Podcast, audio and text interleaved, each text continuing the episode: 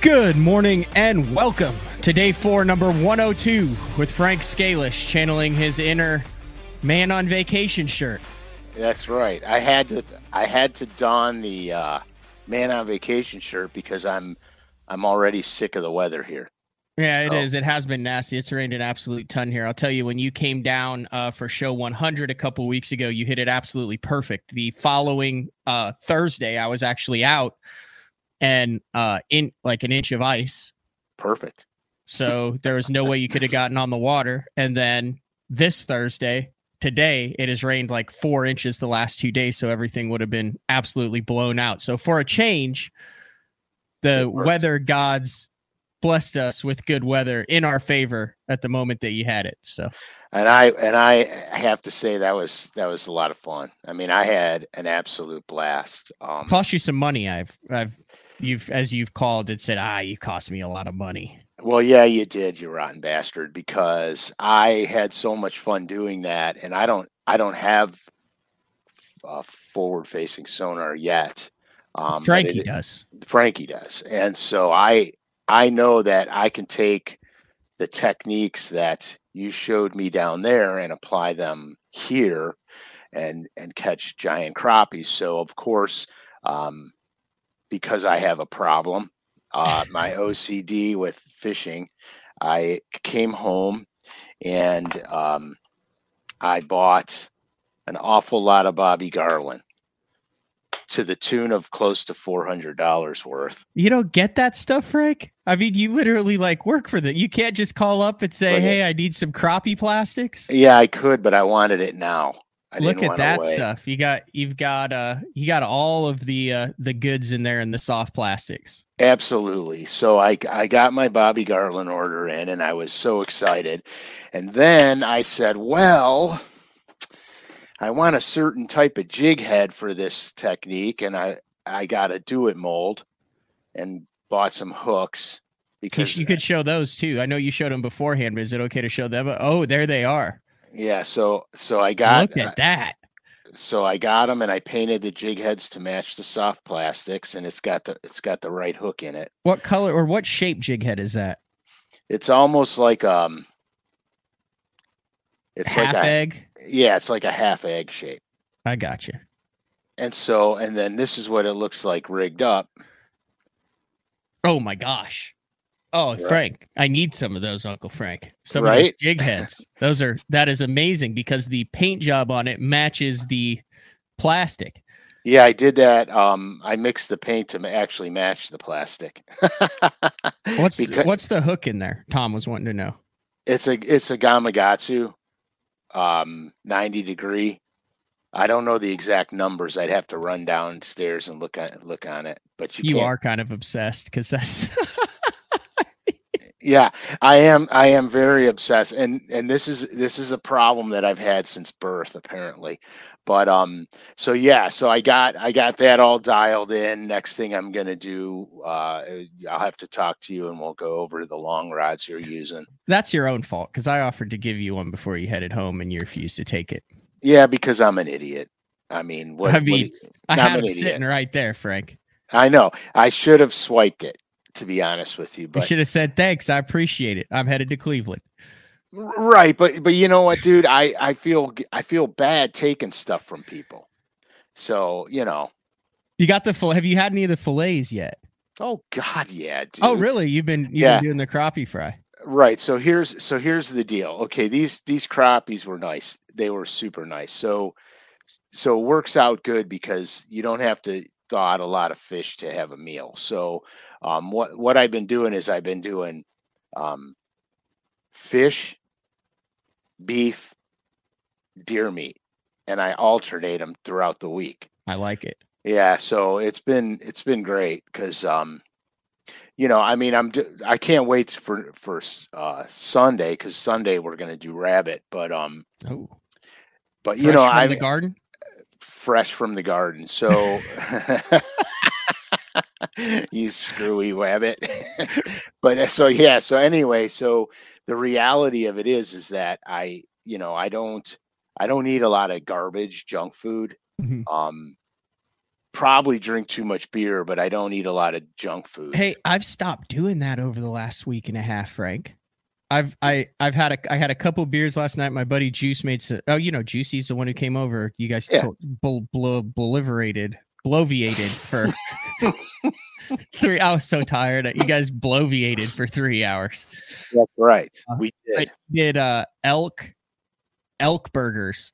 Oh, nice. Smoked elk burgers last night. I went over to his house. It was phenomenal. The literally the best burger I've ever had. He cuts in some pork fat and then he does some bacon on the Traeger as well. Yeah. and some like fresh Gouda cheese on top of that, and then he makes this like aioli sauce with little bits of, of relish in it that goes over it on a on a toasted bun. It was top notch.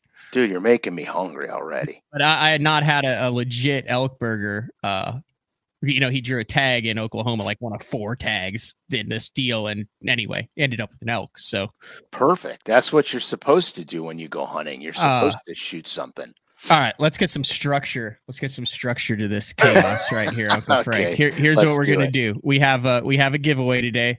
The number 14 color number seven spook. Now, two weeks ago on uh BTL on the hundred show, we said, hey, if you if you tag uh or send a picture of you just w- wearing day four BTL stuff uh to me or Frank. If you don't have social media, you could email it.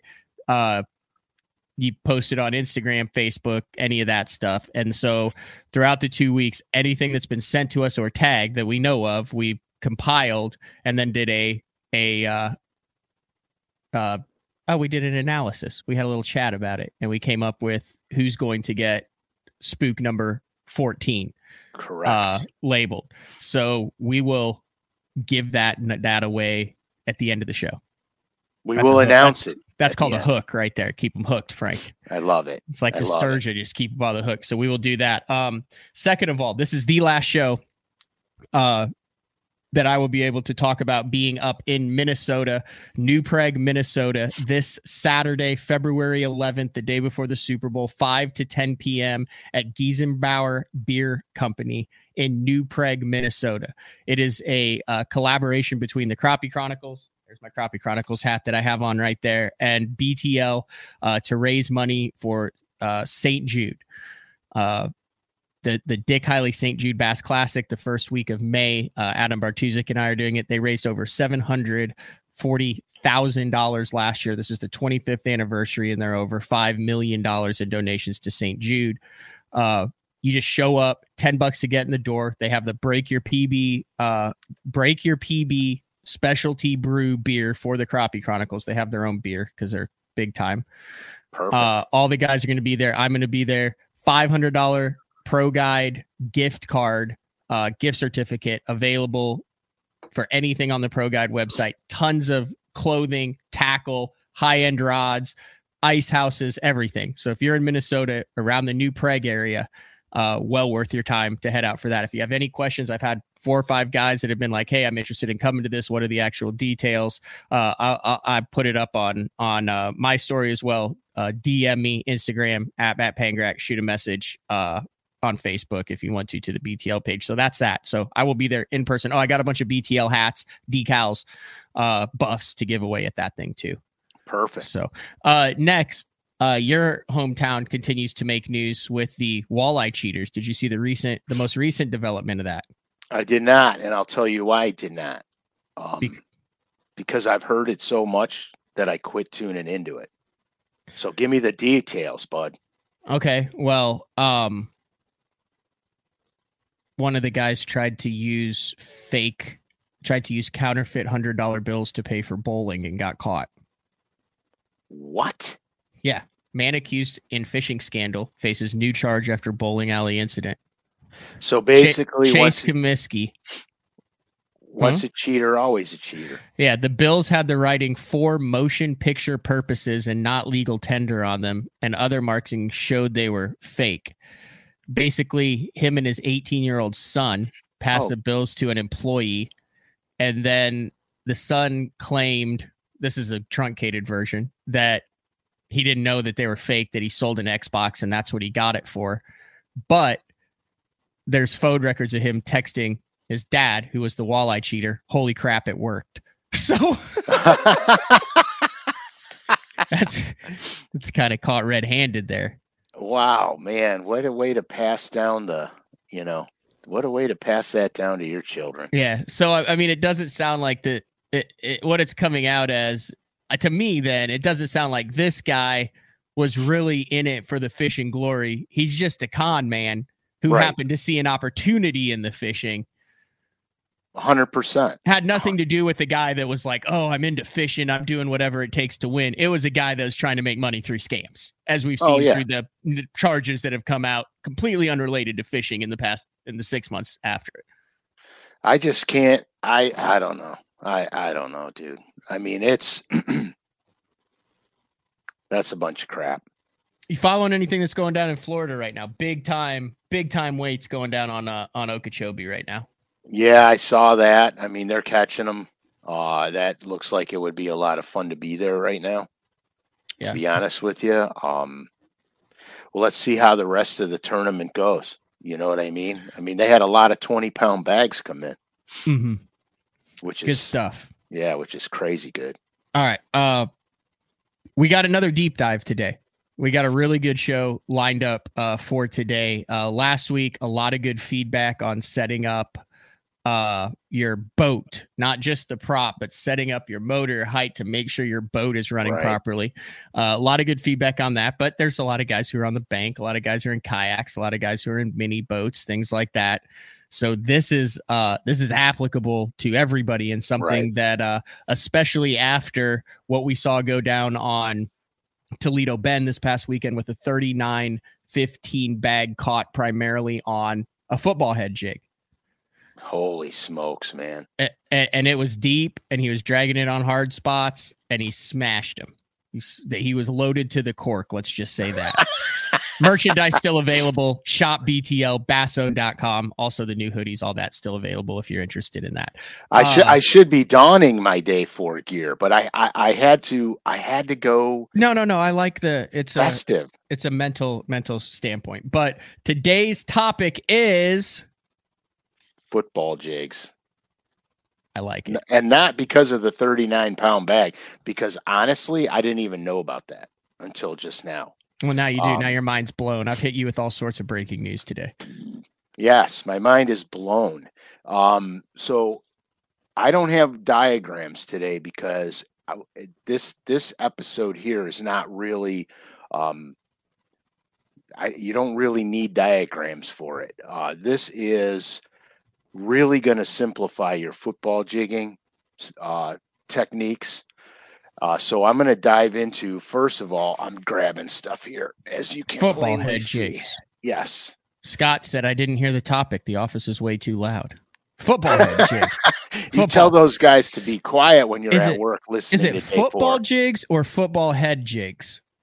I just call them football jigs, but it's probably football headed jigs. To be honest with you, it'd be but the technical term. Yeah, literally, that is probably the most least important. It is the very least important. Okay, so the first thing that and I and I'm gonna you guys okay so here you're gonna get you're gonna get like r- real information here because I'm gonna show you I'm actually gonna physically show you my favorite football jig skirts. Um a couple of which I make myself and a couple are store bought so you're going to see what I actually use and and and honestly I don't deviate from them. I mean my my football jig box is the easiest box I have. Um so let's start out with um you know what I'm going to start out with sizes first. Uh and then I'm going to go into three techniques that I employ probably 90% of the time.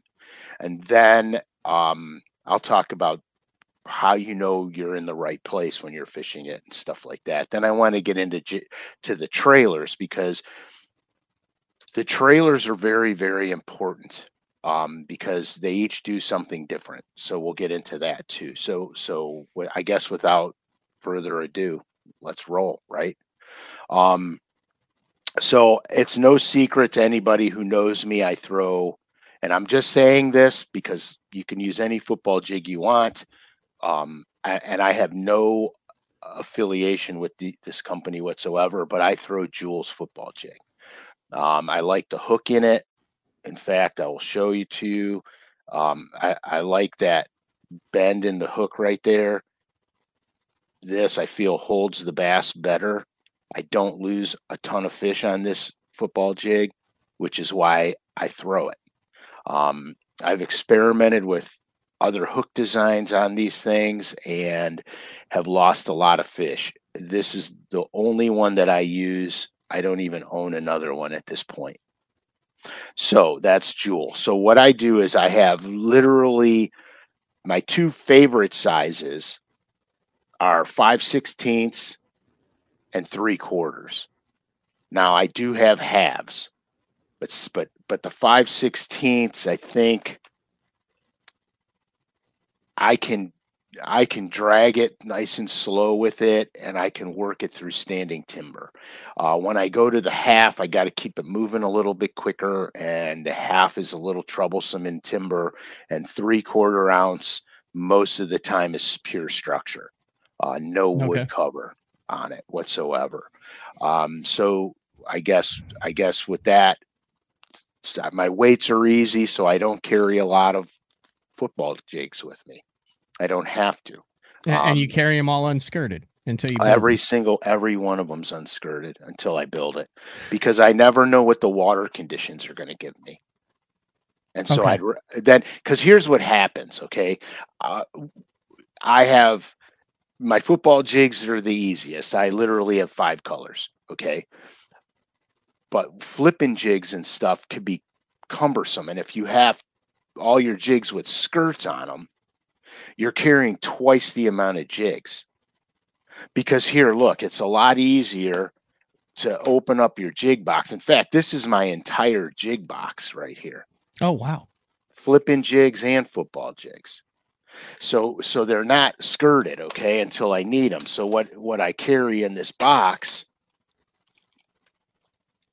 is Ziplocs full of skirts. See, this is one that I make up. It's called Olive. no, it says uh, turn it blue, around. It's got the name on it. Yeah, it's bluegrass. Bluegrass purple. It says so, olive on the front though, doesn't it? No. Oh. Oh yeah. I don't know why I thought that. Bluegrass Blue, purple. Okay, so so what I do is I roll them up nice and tight, squeeze the air out of the bag, and then I mm-hmm. keep my skirt colors in the box. So the box is real easy to, to deal with because now I'm not taking up a lot of room with having to have six jigs of every skirt color. So I can put a dozen jigs of one size in the box and then have my skirts separate and then just slap the skirt on uh, when I, you know, whatever water conditions dictate.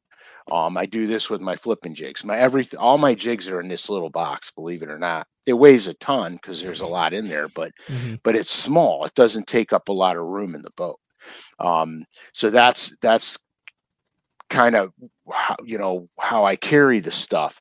So what I'm gonna what I want to do is I want to talk about um some the ways I fish it, and then I'll get into what I'm looking for when I fish it. But my first technique is basically a slow drag. So it's almost like I Carolina rig fish. I cast it out, let it get to the bottom, and then I slowly drag it, pick up my slack, drag it, pick up my slack, drag it. Um, that's probably the technique that I use the most. Um, very effective. Now, people are going to say, well, why wouldn't you throw a Carolina rig that in that? Because you're fishing the same. You're fishing the same way. Well, here's the deal. I have gone out where, for whatever the reasons, the bass don't want the rig. They're eating off the bottom, they're rooting around in the rocks, and they want the football jig. Conversely, I've seen the same thing the opposite way, where they don't touch a football jig, but they'll annihilate a Carolina rig. So whenever I'm structure fishing, and I'll preface this again because I say this every show that I talk about structure fishing. Whenever I'm structure fishing, Carolina rig, football jig, deep crankbaits. Those are my three tools um, for pure offshore summertime structure fishing. I don't ever not have those out when I'm structure fishing. Mhm. So the next uh, technique that I want to talk about actually was invented on Kentucky Lake, and it was not done with a football jig. It was just done with a heavy three quarter ounce regular flipping jig. Like you could use the you could le- use the War Eagle Jiu-Jitsu jig is actually perfect for it because it's the right weight. Um, it's I believe it's nine sixteenths. It's called stroking. So when you pull up to your ledge or your rock pile or your long mm-hmm. tapering point, you cast it out, you let it hit the bottom. Now, this is when I'm going to use my three quarter ounce, or if the fish want a slow fall, I'll go back to the five sixteenths. But what you do is you cast it out, it hits the bottom. You snap the rod tip straight up in the air and let the jig fall down. So you're not taking the jig and making it do that. You're taking the jig and you're making it do that. You want to keep it right. And how far is it coming? What, like two, three feet off the bottom? Two, three feet off the bottom. You're not dropping the rod tip to the water and then going, whoa. Yeah. You're just, and it's real crisp. It's crisp. It's a clean snap straight up. So the jig goes straight up and down, straight up and down. Um, this stroking technique can be absolutely disgusting. Um, I, I've had fish literally almost take the rod out of my hand when they hit the thing. Mhm. um very aggressive bite. It's not it's not a peck peck it's not a just getting heavy kind of deal. They maul this thing. Um fun fun fun technique to use but you'll be you'll have your your ass will be wore out at the end of the day doing that all day. Um uh the the other thing i like to do is um i'll take the i'll do it and i'll do I almost work it like a, a a wobble head. That's the other technique where I just keep it humming. I keep it on the bottom, keep it banging stuff, and I'm just keep reeling it in. Um, then then I have to use the three quarter because you can't keep the other ones on the bottom uh, going that rapidly. Um, that's another technique where when the fish hits it, he smokes it, and there's no guesswork.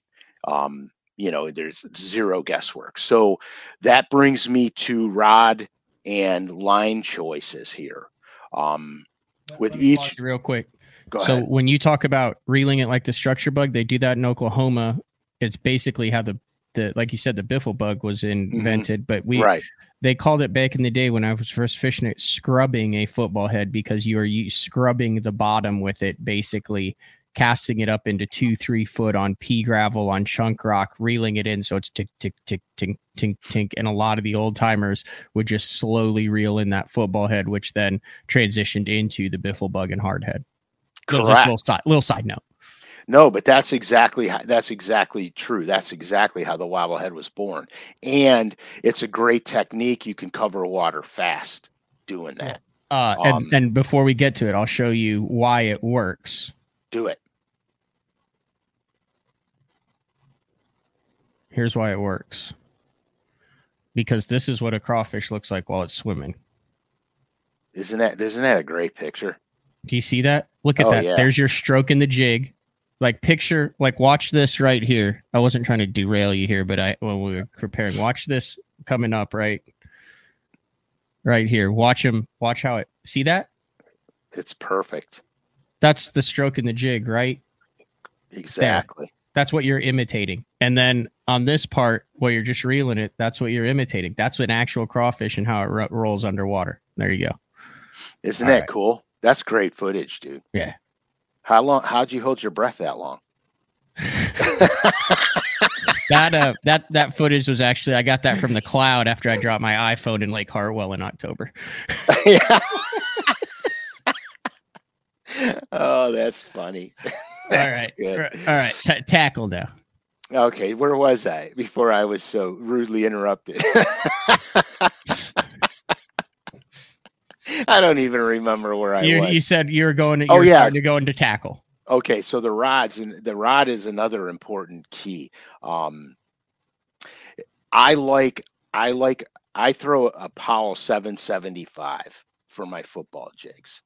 Um, it's a, it's a seven foot five inch medium heavy, but it's got a super fast tip on it. So the tip flexes a lot.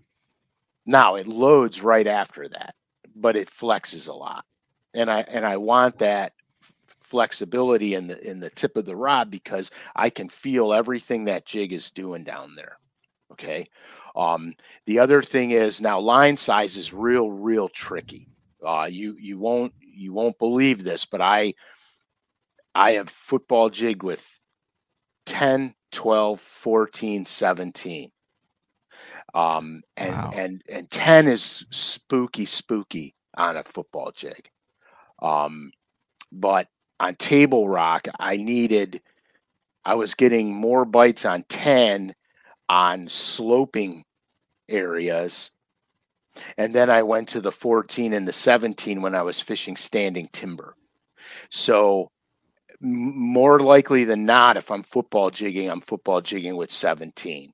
Um, but I have gone lighter. Now, the Great Lakes is a different animal. Okay. I've football jigged on Lake Erie with 10, 12, 14, and 17.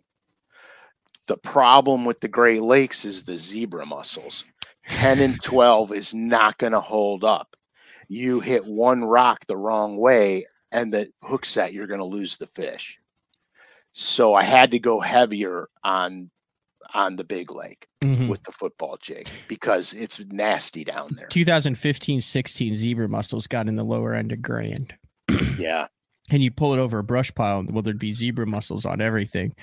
So I, I mean, for two years, it was, was that's kind of what flipped the lake there uh, up to the kind of Wolf Creek sailboat bridge, Honey Creek area, is because for that two or three years, you would literally be down lake. You'd drag your football jig over your pile. You had 10 foot of visibility because they're filtering the Filter clear feeders. water. And you'd go to make another cast and you would send that freaking one ounce or three quarter ounce football jig. I mean, into it's like like I I vividly remember fishing one Nichols there. Eh, have you ever golfed, Frank? Very poorly, and eh, only when I okay. was a youth. So you know that there's a feeling when you you're you're standing on the tee box and you're like I cannot go right. Like right is lawsuit city, like into houses, apartment complexes, parking lots. It's a weird feeling being on the boat while you're, you know, off a point that has a 2.5 million dollar house up on the hill and you're launching a football jig and all of a sudden because of the zebra mussels and the nicks in your line, it's still there. And then when you cast it at that perfect moment, that sucker just keeps sailing and you've got just a chunk, I mean, chunk of lead headed towards a $2 million house. Same feeling as when you duck hook a, a, a uh, golf ball into a housing complex. I mean, it, it, was bad. Like you'd go through like 30 of them. Oh yeah, and keep them just, on. You'd set the hook and it'd just be straight air. Yeah, and that's that's exactly. I could just imagine. You're like, ooh, what a cast. I mean, it just yeah. I mean, dude, it, yeah. that's outstanding. But yeah, and that's the problem. That's the problem on the Great Lakes is the zebra mussels. Um, so I use heavier line um, when I'm football jigging out there for them, um, just because of that reason. And and the zebs are spreading to other lakes, like you just you know attested to. Um, so that's that's kind of my setup. Now I will say this: um, little difficult stroking a jig with a with a long fishing rod like that. Uh, because you got a lot of there's a lot of movement and a lot of weight to the rod. So so when I'm doing that, I'll hold the rod at like um, 10 o'clock and I'll just hop it up like that when I'm doing it and then reel down to it. Um, you know, but it's trickier. Stroking's trickier with a with a seven and a half foot rod. So you just want to be cognizant of that. Now I do fish these things in standing timber a lot. Very meticulously, you got to be very meticulous. Um, because they, they have a tendency, they're built for the rocks. They're built to wobble and go through the rocks and not hang up as easily in the rocks. Um, they're not quite the best wood jig on the planet, but they do fish well through the wood if you're meticulous about it. Um, the other thing football jigs don't do well in is grass. Uh, they snag a lot of grass. Mm-hmm. There was a lake that I had never been to, and I went there the first time, and it had a lot of grass in it. Um, it was summer, and I had all my usual summertime suspects out. And um, I was looking for rock piles on the outside edges of the grass because anybody that fishes up north knows if you find rock piles on the outside edges of the grass, you're going to find bass there.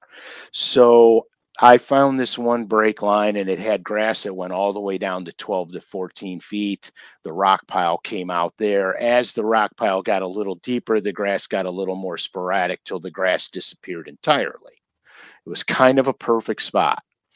So I rocketed the football jig out there and and not not being familiar with this structural element because I had never been there prior.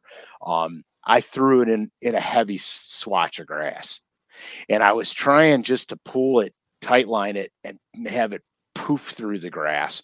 It wouldn't come through. So I snatched it really hard. Mm-hmm. It rocketed through the grass and my rod loaded up and I got one. And I'm like, holy crap. So I fired out again and I started, I got onto the rocks. I'm bumping rocks, bumping rocks. I get into an isolated clump of grass. I bog it down and I pop it through the grass and boom, I got another one. So it can it can work in certain situations. Now, hydrilla and milfoil, you can bust it through. Coontail, not a chance in hell. It's just going to glob on the bait and you're never going to get it off. So it can, the football jig can work in those instances. But if I know I got a really good grass rock mix, I'm going to go to a traditional flipping jig, only I'm going to go to the heavier ones um, because it comes through the grass nicer. I'll still stroke it through the grass, I'll still pop it through the grass, but it's going to give me a little bit more um, high percentage casts because I'm not going to hang it up as much in the grass. Um, and, and that's, that's pretty much uh, that's pretty much my mentality on the football jig. Um, I've won a lot of money on a football jig, and I've caught a lot of bass on a football jig. So let's go to colors. Let's do colors. Um, I don't get crazy with football jig colors. I do not get crazy with it. You don't have to. So for my first my first color, and this is a jewel color. This is not one of my colors. Um, it's just really simple. It's brown and purple. Mm-hmm. Brown and purple. It's as easy as they get. Like purple flash or whatever. What is yeah, it's, it's purple flash is exactly what it's called. So it's just the brown with the purple flash. Yep.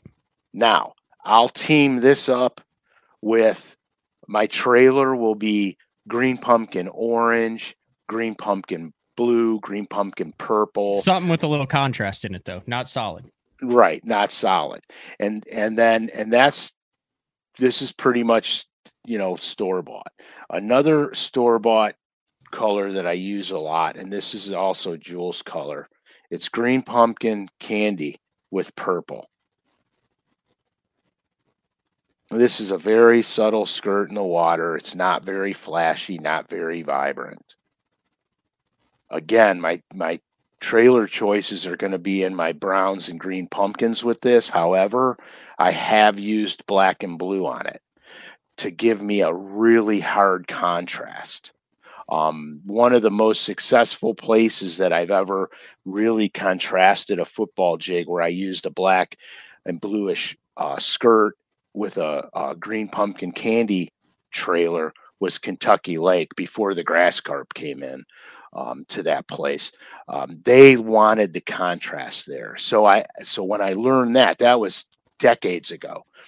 When I learned that, I always will have one contrasting color, whether it's a green pumpkin type skirt with a dark trailer or the opposite.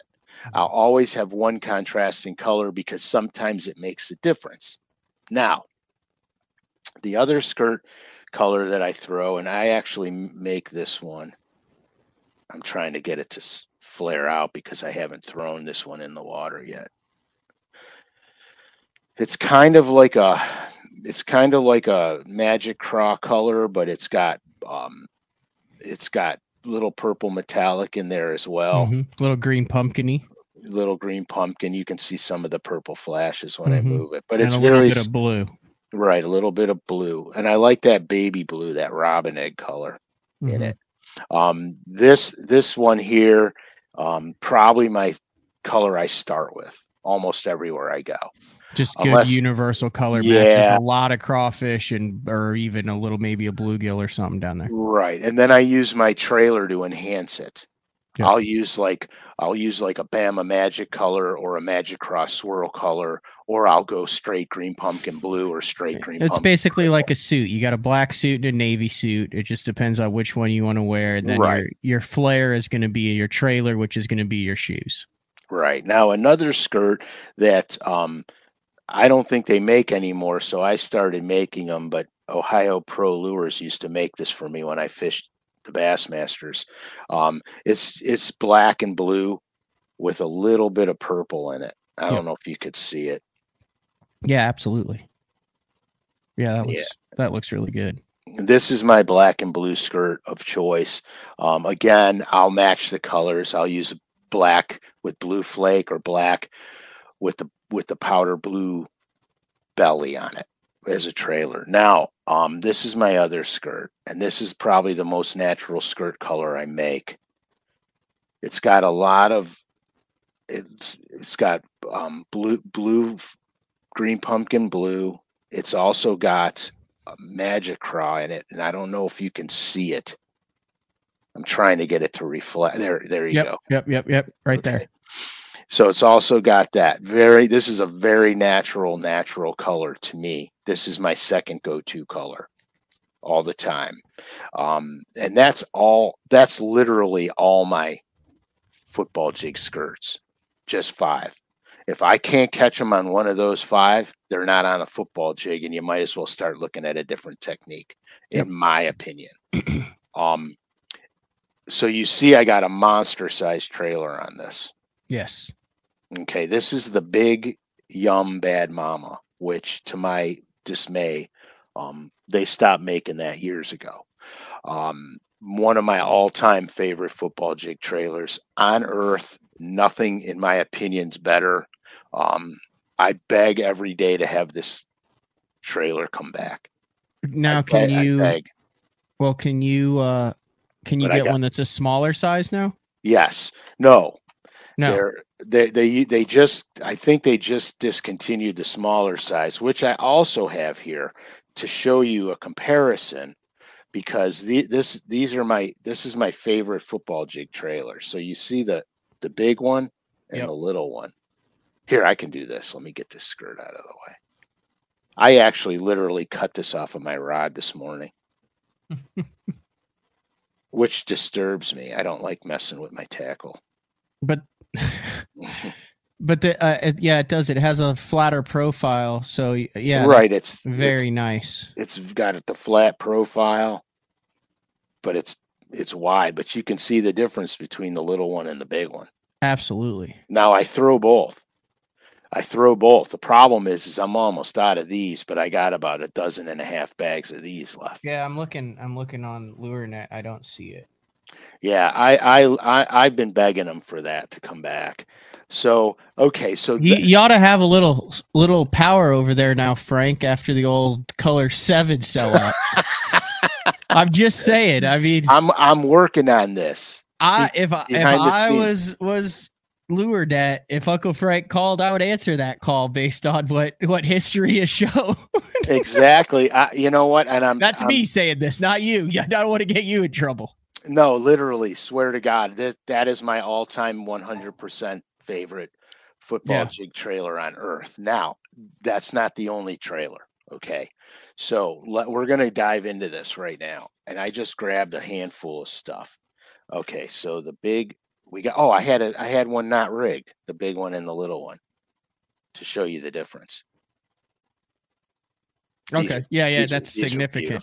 There's Yeah, nothing else on the market like it because everything else is round instead of flat. Right. That that thing, oh my God.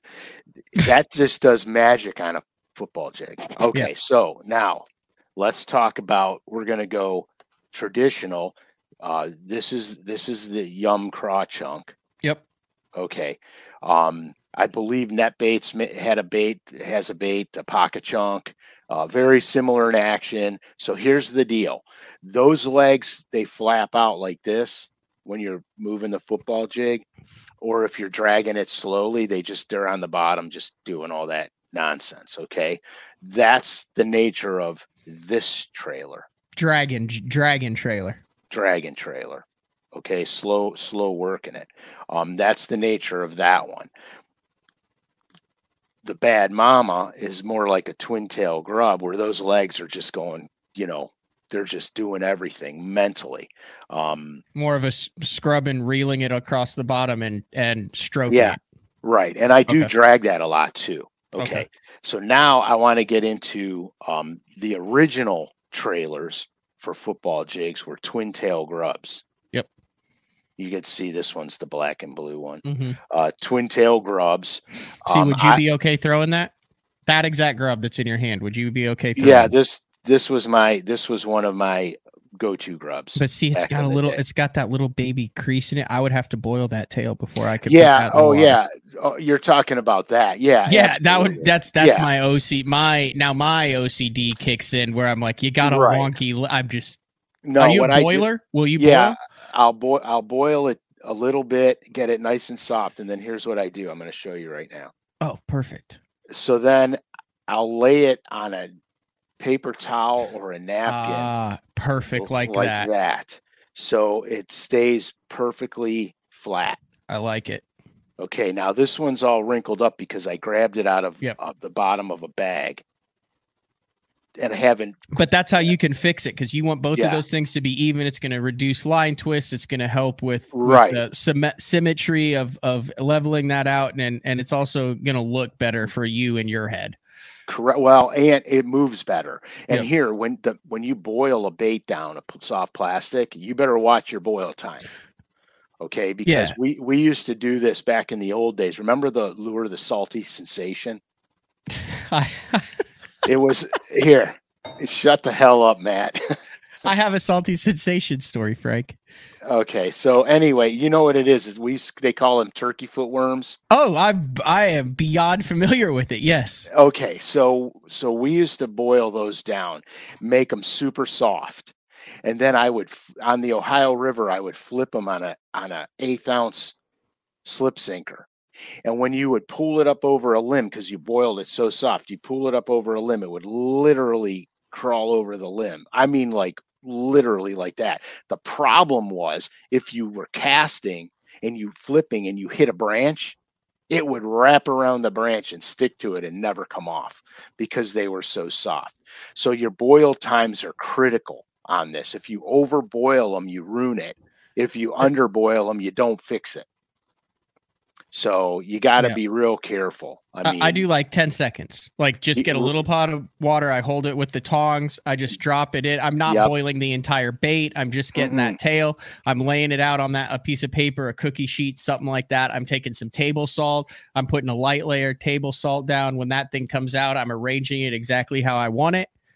And I'm And then leaving it. and you leave it. And let then it the sit. next day, you've got 50. That's what I do with all the all of my plastics that aren't in that don't come in uh bubble bubble packs.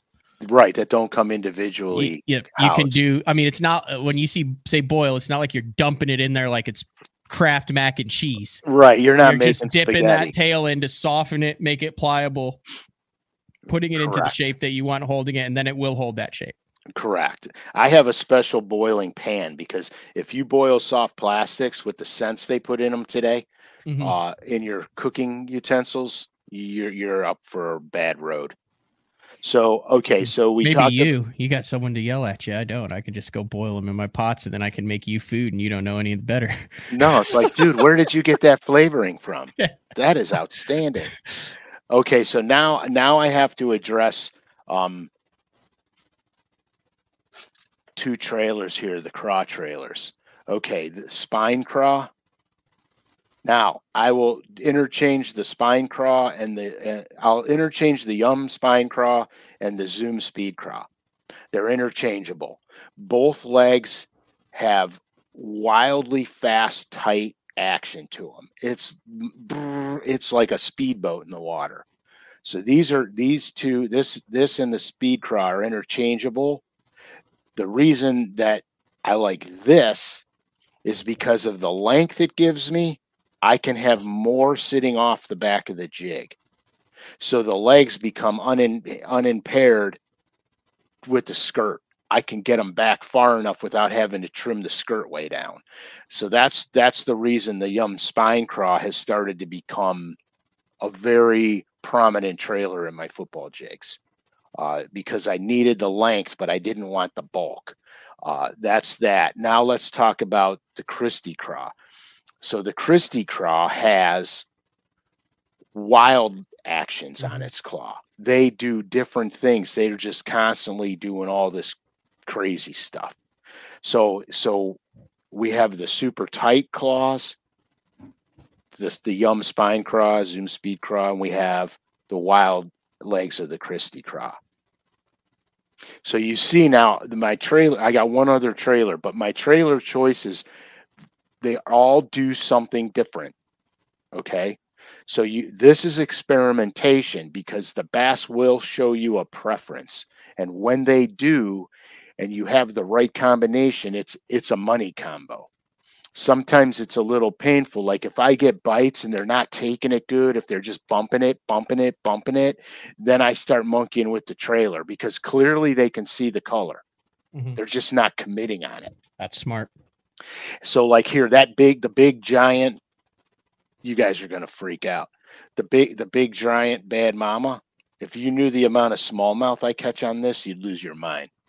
I I was on a lake, an inland lake, and I was catching smallies on a football jig, and I was using the small uh, bad mama trailer, and they were they were like and I had to keep it moving, keep it moving, keep it moving, and then the rod would load up, and I would get them. So I said, "This is ludicrous. They're not. They're they're monkeying. They're not committing." So I put the big trailer on. I threw it out there. I started bringing it back, dude. They didn't hesitate for one nanosecond. Wow. They freaking loaded on it, and I said, "Oh, this is goofy." I mean, the bells went off. You know what I mean? So, so there's method to the madness. Now, here's a trailer that probably, I'm going to say, probably 100,000% overlooked. And, and that's, that's the money craw. Oh, right here.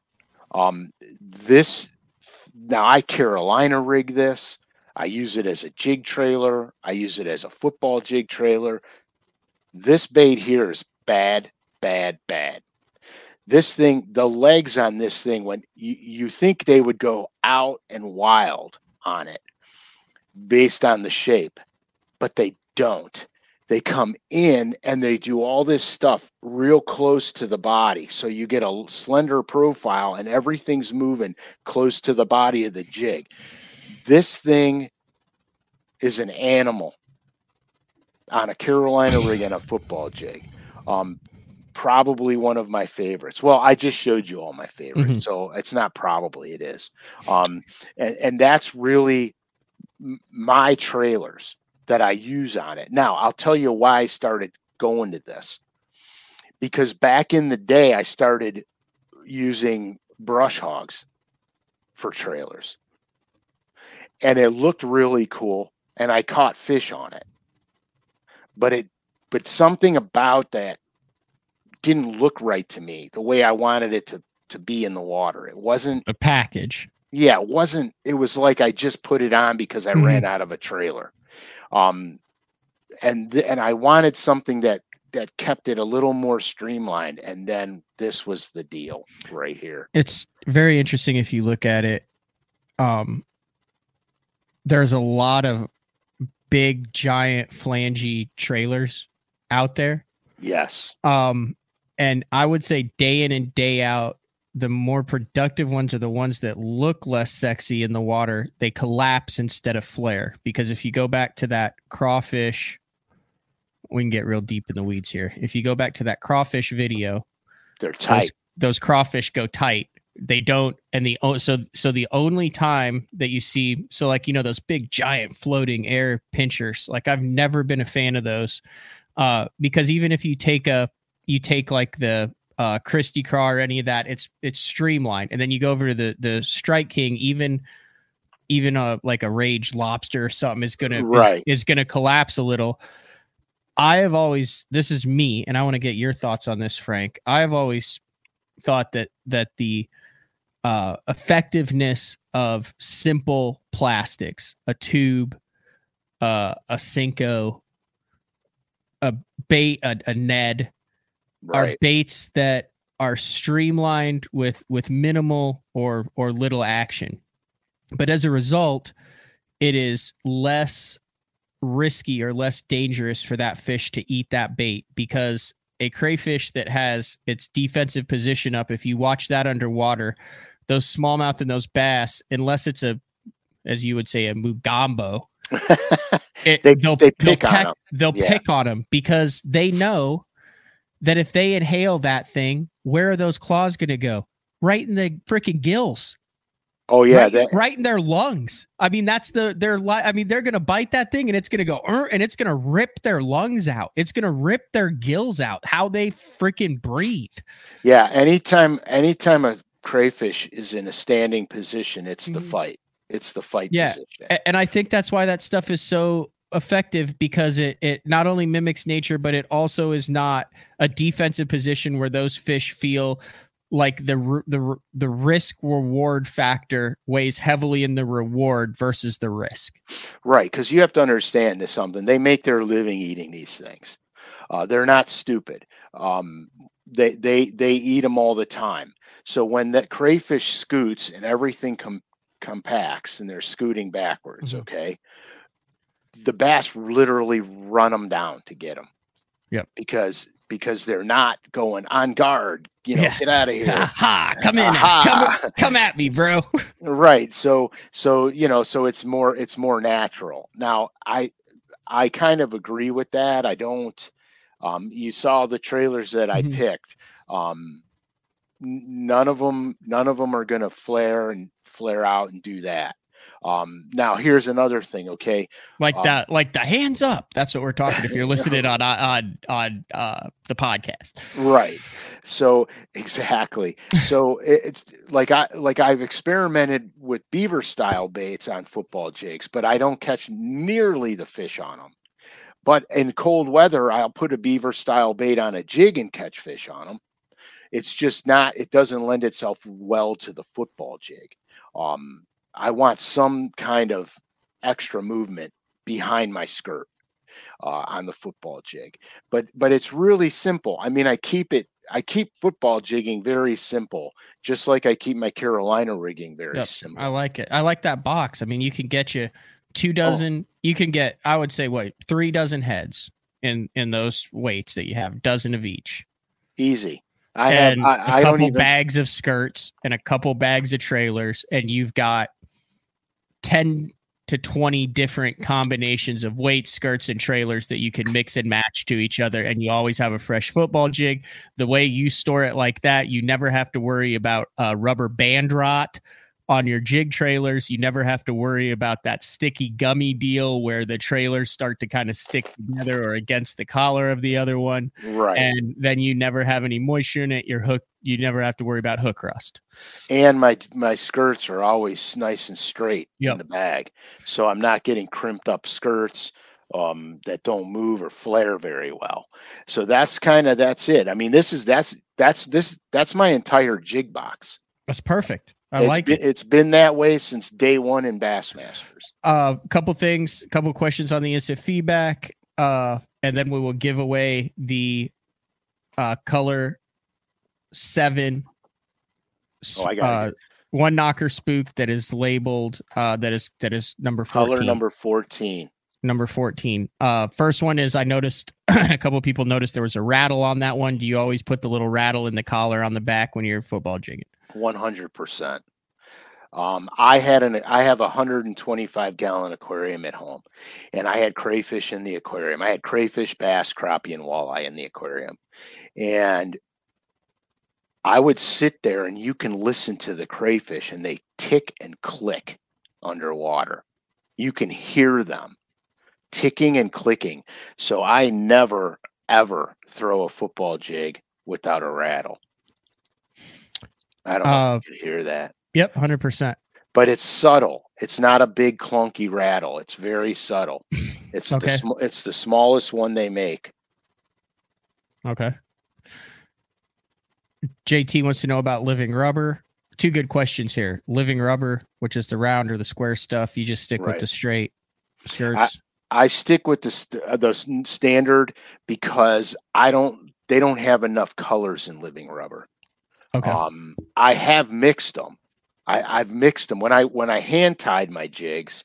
I would mix round living rubber with regular skirt material and bear hair.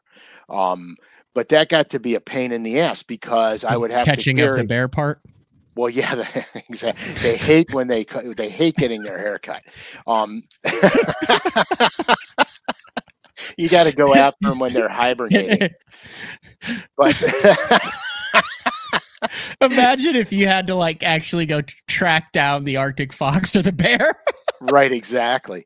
Um, but it got. It, I quit doing it because because it got me to have to carry tons of different colored um, jigs and hair mixed, and my jig box became two or three jig boxes.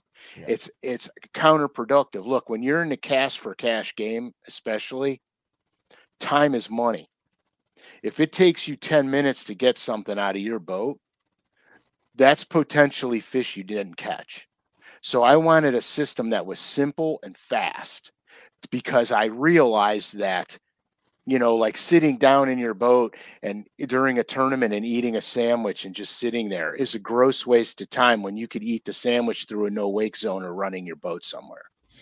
So I do I did everything to optimize my fishing time, which is why my tackle systems are so refined because and everything is labeled. I don't have a box in my boat that doesn't have a label on it. So, dude, this is how anal. So even my crappie box is labeled. Like Okay, that. because because and I don't know why because when I'm crappie fishing, I don't have anything else with me. It's the But only box in there. But it's just my habit. You know what I mean? So when I open the the tackle compartment on my boat, it's got everything in order. And I put the heaviest stuff forward. I put the heaviest stuff towards the console and the lighter boxes as it goes up the bow. Okay. Um, basically, we talked about that in the uh, performance episode. But anyway. go okay. Uh, scent. No scent. Now, I you know, I I there was a time when I wouldn't not use it. Um, but everything today, a lot of your soft plastics are already pre-scented.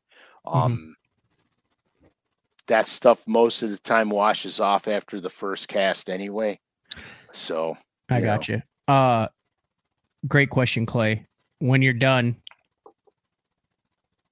do you take the skirt off, dry it out, and put everything back? How do you do once you build one, or is it built and now you're fishing with it and then donating Yeah, it to charity at the end? when it's built and I'm fishing with it, um, if it's a busy day, it'll be destroyed by the end of the day anyway. Mhm. Um, so it doesn't matter. But my cats were pushing my computer lid down. we Um, can say hi to the cat, come here, babe. Come on, babe. Bama. Come here. Oh, Yeah, the hell with it. It's a cat. They don't. They don't come when you call them.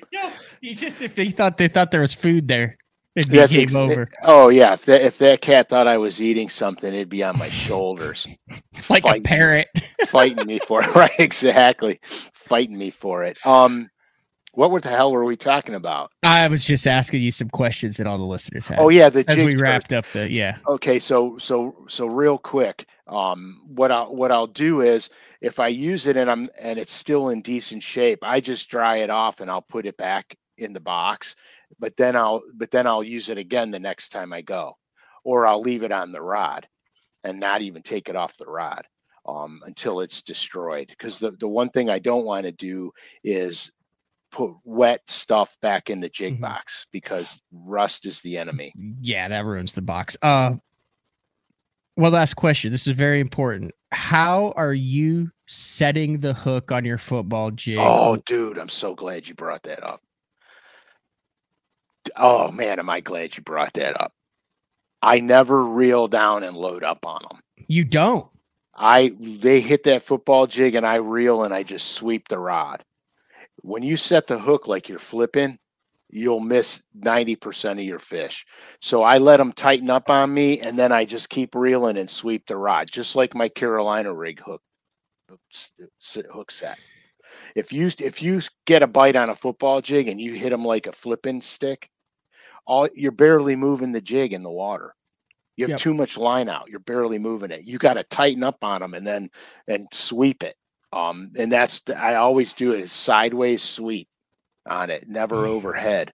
Every time you get, I get dummied up sometimes on them. If I'm coming over a big boulder and I'm lifting it up and they hit it up here, you're dummied up. You can't, you can't set the hook on them. So you got, I always try to sweep sideways when I Yeah. set the hook on. Uh, my rule was if I was in a team tournament on Graham before I set the hook, I'd always tell Juice, I'd say, "There's one." and he gets the hell out of the way. Yeah, and that, but that allows you before you set the hook, you say, "There's one," Mhm. and that allows you to get a, get that bow out of the line, reel down to the fish, and do the old cross leg step back as you sweep into it and just keep reeling. perfect that's the money that's the hook set right there um i i i see i have fished with guys that tr- set the hook like they're flipping and they can't understand why they lose all them fish But this is real interesting. Uh, Rick Clunn talked about it on uh, Chris Aldane's podcast, and uh, I've talked about it with guys when it comes to losing fish, and it's about keeping the hook point, the momentum of the hook point headed towards the boat. So I think that's key on a football head because you've got depth, so you've got a lot of uh, displacement there to where you don't have a very great connection. Like you can go underwater and ha- swim as far as you can underwater, hold a freaking football head like this on a log cast underwater, and have your buddy set the hook, and you can't hardly tell that he's setting the hook. right But and especially then with the stretch, even in fluorocarbon, even if you're, I mean, I, I've never gotten into the braid to fluoro on that, but uh, the key then is after you sweep and stuff is to keep reeling. yeah you have to keep you have coming. to keep grinding that fish to the boat. Otherwise, it's going to come off shaking its head. It's going to get slack in the line. It's going to come up. But after you sweep, you just got to freaking you keep you keep whining.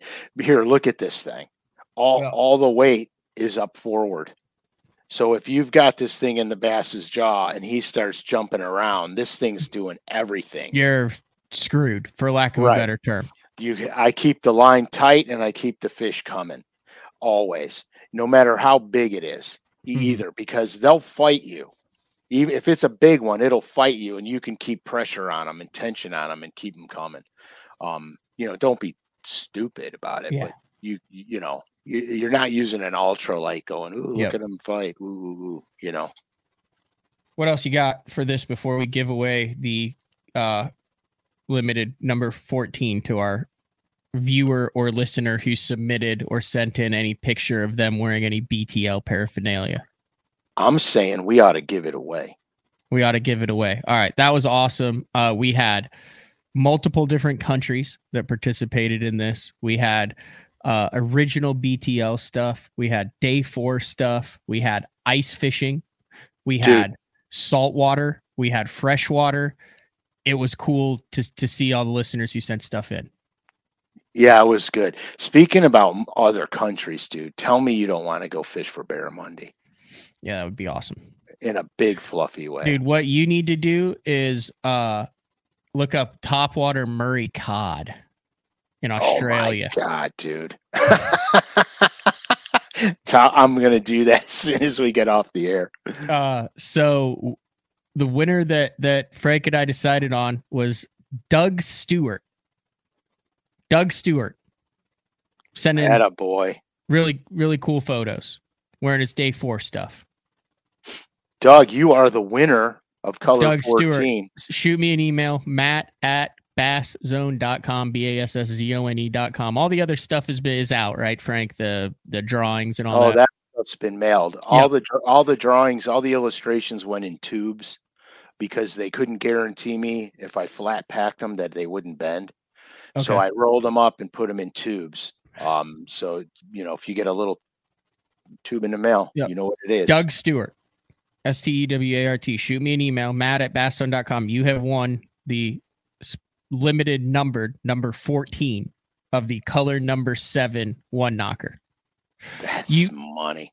You will have an update on the one knockers next Thursday, right, Frank? Yeah, absolutely. They're making Okay. them. They're making them. They'll be available in a few months.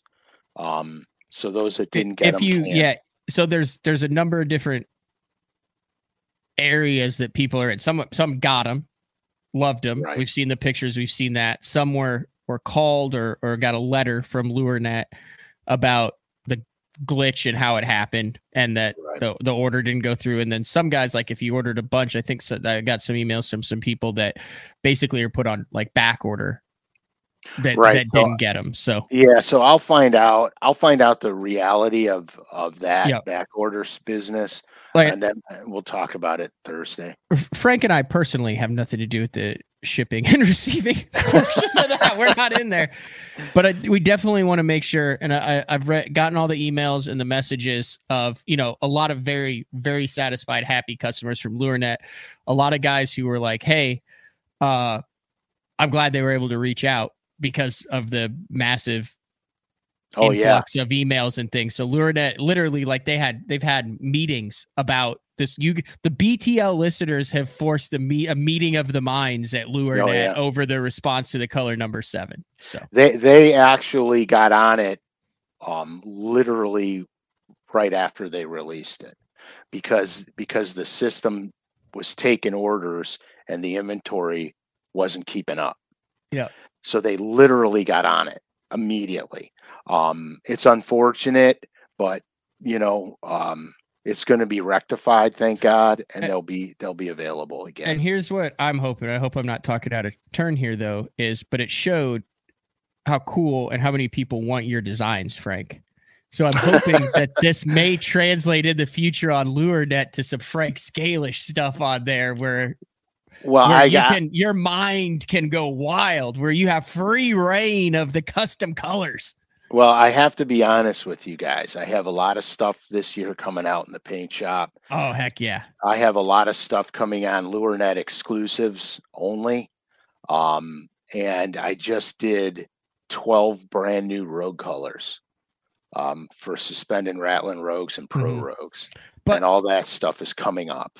but also at the same time a huge thank you to LureNet for listening to the BTL listeners and oh, listening to Frank. And the the process of getting the color number seven wasn't, hey, here's the color that we want. Like this is a long time in Yeah. development. And there are hundreds and hundreds of ideas that come across the design board for those guys who are making those decisions over there and the investment that they put in to get Right. specific colors and baits from where they're made onto the paint shop and taking that risk and saying, well, we if this doesn't sell, we lose money on it. So huge uh shout out and respect to LureNet for taking the chance on the Oh, yeah. number seven. you know i didn't i didn't realize until i got involved um more deeply into um a lot of the lure brands um i didn't realize what was actually involved in getting something from beginning point a to xyz to the It's market insane. It's ludicrous. Um it's ludicrous. And the risk is monst it's monumental. It's a Yeah. monumental risk because if you forecast incorrectly you're stuck. You can make a choice and bring something in that's not a, a sellable unit. You're stuck. Um and and this is all you know this is all the stuff. Now you got to realize with with the colors that i paint um i don't have two steps well this is three steps yeah. this is the head. easiest color in the world um they're 14 to 20 step process because of how i overlay pearls transparencies et cetera et cetera and these guys have to get it right or it, it doesn't pass inspection, it doesn't go. So it's there's a lot of back and forth, Mhm. back and forth. Um, there's a team of people that say yes, this product, yes, or no, this product, no. Like I worked on a I worked on a, a lure that we can't get right. Um, I, and I started it six years ago Holy cow. and and it is a lure that I'm dying for. But I can't I made the prototypes of it. I got it close, but it needed to do a little bit something else and it wasn't doing it all together.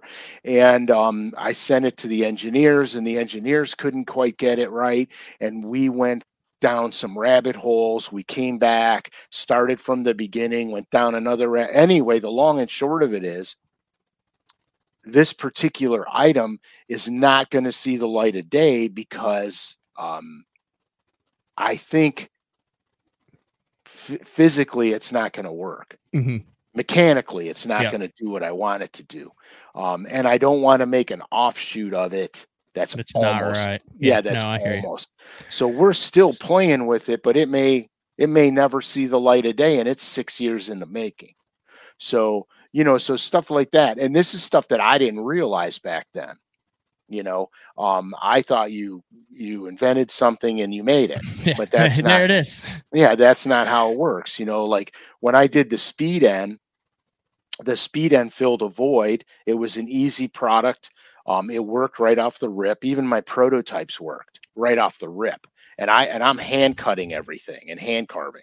Um, I didn't have you know machinery to do it. I did it by hand and it worked. So so that was an that was the easier one. And that bait literally um, about a year from start to finish. Yeah. So Well, last point then, I'd also big shout out to LureNet. I mean, you could easily have bumped this thing up to 30 bucks high that but the fact that Yeah. that that it that it maintained now I, I would understand if there's there's more steps to to reasonably incrementally increase it but there's a lot of companies that will take a demand and then gouge not Yeah, gouge no. but jump it up because it's a limited edition and i thought it was awesome that lurenet kept it at the paint shop price. I specifically expected i think they probably made less because of how many steps are involved and how long it take to make. I thought it was going to be a and and wouldn't be surprised if it wasn't just logistically a couple bucks more. But dude it kept it at such a reasonable price that everyone could get their hands on one which is an awesome stand-up thing for a company to do. Well, that's with that's pretty much how it works with all of our brands. Yep. I mean, we have a formula that we use and we try to adhere to it. Um, sometimes to my dismay. i uh, hear you because you know, I mean, I hopefully i wasn't talking out of out of turn with Mm-mm. any of that stuff that i said there frank No, dude. Uh-uh. No, it's great. I mean, I mean, look, it's the the idea is to put stuff out there that's good, great, and affordable, and that's the idea. i like it all right also football head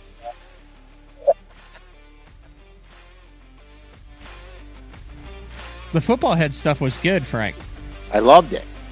I really I- enjoyed the football head show. That was that was easy, it's understandable, and something that everybody can do in the wintertime. You got to keep it simple. All right. This has been another edition of Day 4, episode number 102 with Frank Scalish. You want to do it again next week, Frank? Yeah, let's do it. All right, we'll see everyone next Thursday. See ya.